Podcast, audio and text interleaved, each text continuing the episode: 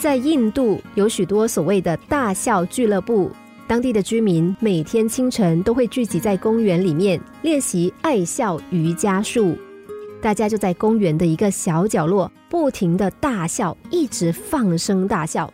这些动作看起来很蠢、很可笑，可是呢，全球至少有五千个大笑俱乐部，单单在印度就有三千多个。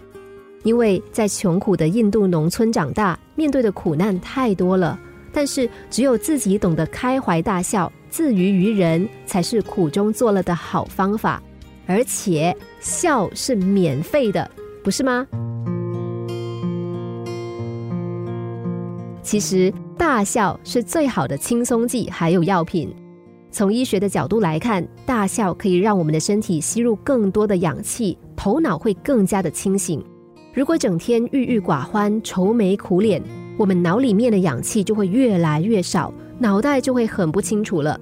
所以大笑快乐可以让我们的脑袋更加的清醒。也忘记一些身边的烦恼。你有多久没有大笑了呢？生活当中或许有苦闷，可是我们可以多培养幽默感，用笑声来化解冲突，减少烦恼。所以说，不说教要说笑，多一点阳光灿烂的笑脸，多一些开怀大笑，都可以让人的互动更加的美好。